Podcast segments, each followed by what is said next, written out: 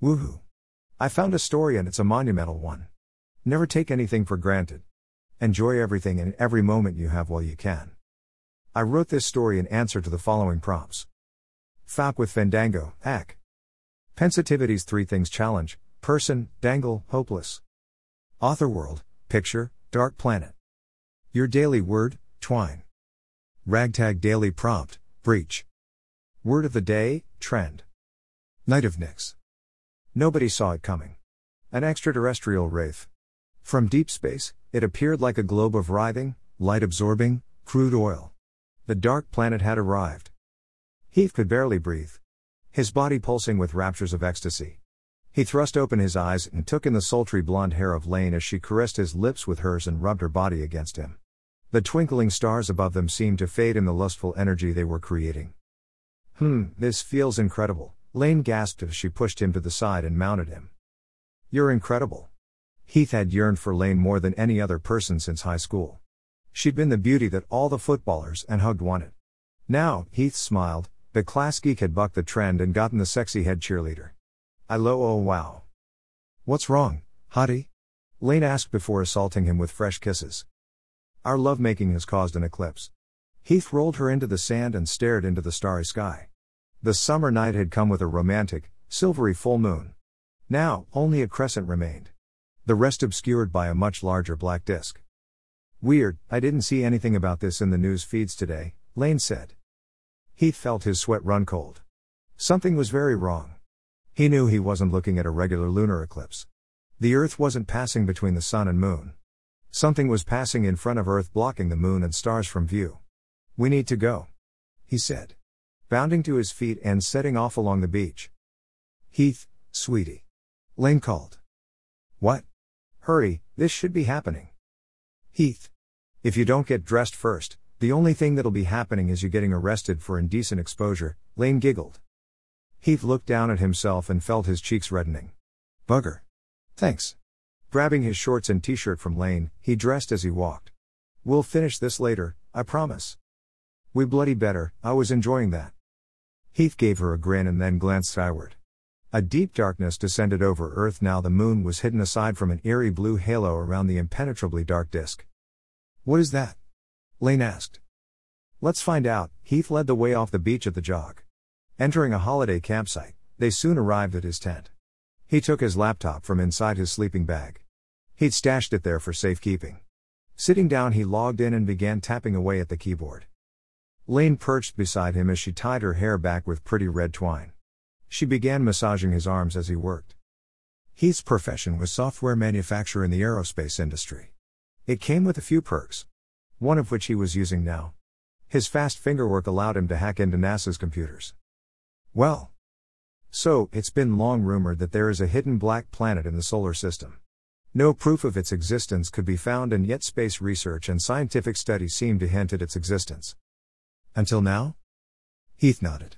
We just witnessed the arrival of planet Nyx. So, what? Time from apocalypse? Or Ming the Merciless type stuff, perhaps? Lane locked eyes with him. Heath could see and feel the fear and panic coming from her. I. The campsite lights flashed out. Heath made to speak again only to watch his laptop die. What the hell? Planet Nyx must have huge electromagnetic fields. They're knocking out all the electronics on Earth. Heath left the tent and stood beneath the outer cover.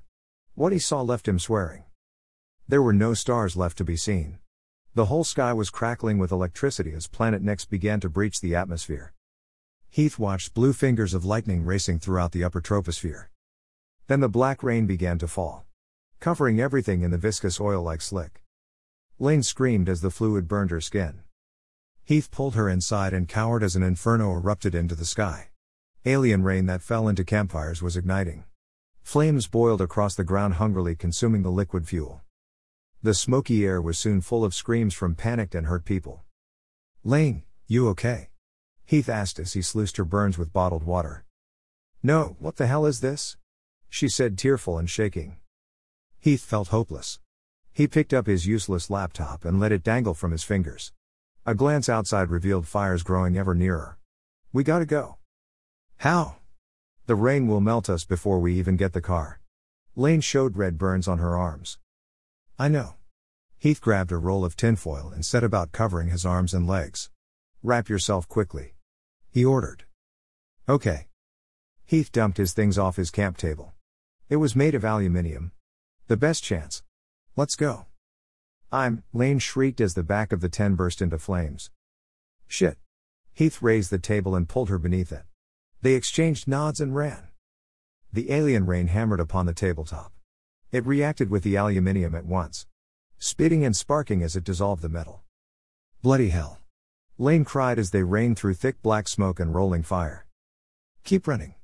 Heath led through burning bushes and past balls of fire that used to be cars. Reaching the largest of the campsite facilities, he rushed up to the door.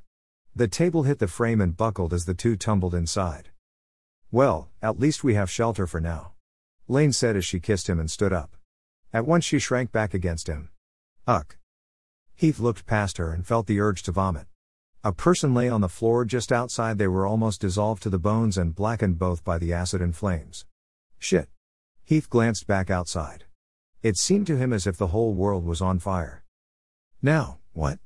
Lane said. Come on. Heath led the way into the dark, cheerless games arcade. Other people were sheltering here. Most injured and crying, others just sat there helpless and petrified. Heath tried his best to ignore them as he rushed through and into the restaurant. They're all dead. Lane pointed to people lying outside in the swimming area beyond the dining room. All of them burned and melted.